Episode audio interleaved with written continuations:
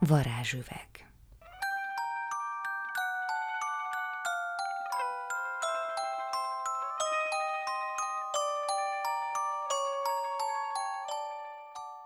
A mama az Anna utcában lakott, egy udvari lakásban.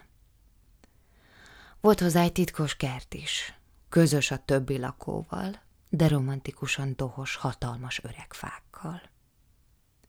Ezek a vastag törzsű fák olyan régóta éltek öregek között, hogy rég elfelejtették, milyen egy kisgyerek, és ennek megfelelően furcsa érdeklődéssel viseltettek irántam. Akkoriban fel sem tűnt nekem, hogy a mamához mindig kettesben mentünk. Apám vagy a bátyám sosem jött, húgom pedig akkor még nem is volt. Többnyire vasárnap mentünk, néha szombat délután. Anyám szépen felöltöztetett, sőt, mindig meg is fésült, ami annak, aki ismer, nyilván mond valamit ezeknek a látogatásoknak a jelentőségéről. Szerettem azt az Anna utcai lakást. Egyetlen hatalmas, rögtön az udvarból nyíló helyiségből állt az egész, konyha, nappali, háló egyben. Na nem mintha abban az időben lett volna olyasmi, hogy hálószoba, ennek tulajdonképpen csak azért volt jelentősége, mert ha mentünk, általában otthon volt a Géza bácsi is, aki nem a nagyapám volt, viszont a mamával együtt lakott. Hogy belecsempészek valamit a történeti hűségből is ebbe a históriába, azért azt megemlítem, hogy az ő vezeték neve volt kiírva a kapucsengő mellé. Géza bácsi különben nem sok vizet zavart a látogatások alkalmával, mert ha különösen jó napja volt, odamorgott nekem valami köszönésfélét, én meg, hogy kezit csókolom, mama, kezit csókolom, Géza bácsi. Nagyanyám kicsit megölelt, kaptam a kezembe valami keltésztás süteményt, aztán mindjárt mehettem is az udvarra játszani. Menj, kislányom, kicsikét kifutkározzál az udvaron. Én megörültem, mint majom a farkának, mert futkározni magamban ugyan nem volt kedvem, de az udvaron jó levegő volt, sütött a nap, és lehetett hanyat feküdni a pad mellett, és nézni, hogyan játsza át magát a napfény a faleveleken. Szerettem azt az öreg kertet.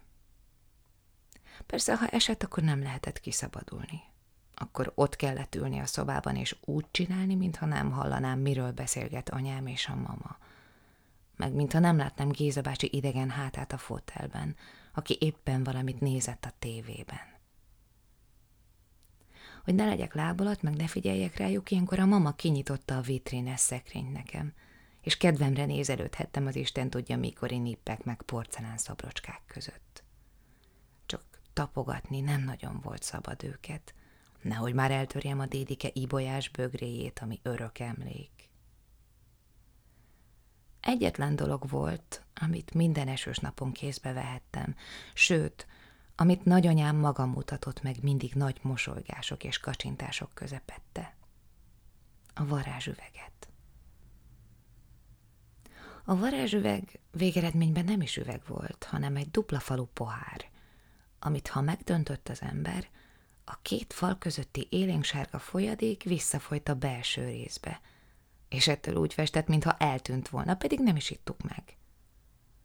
Ez a kis trükkös pohár valamiért nagyon tetszett a mamának, rám meg átragadt az öröme. Ilyen a gyerek, akarja, hogy valami közöset találjanak benne magukkal a felnőttek, hogy legyen miért szeretni. Én saját magam számára is őszintének tűnő lelkesedéssel nézegettem a poharat, de többnyire hiába. Nagyanyám hamar beleunta, soha el sem kezdett beszélgetésbe velem, és visszaült anyám mellé az ebédlőasztalhoz, hogy tovább sutyorogjanak nagyapámról meg a család többi tagjáról. Én meg visszasírtam a nyári vasárnapokat, amikor legalább a falevelekkel meg a galambokkal lehetett beszélgetést fantáziálni a kertben. Aztán a mama egyszer csak már nem lakott ott többé, mert a legkisebbik lányához költözött a kertvárosba. Oda már apám is jött, meg a bátyám is, és a mama most már a bátyámnak is mutogatta a varázsüvegét. De megmondom őszintén, szerintem az egyáltalán nem ugyanaz a pohár volt. Itt, az új helyen, csak egy kopott vásári ócskaság volt a szekrényben, amit bárki megnézhetett. Azt a régi varázsüveget, hogy más kezébe soha ne kerüljön. elástam az Anna utcai kertbe.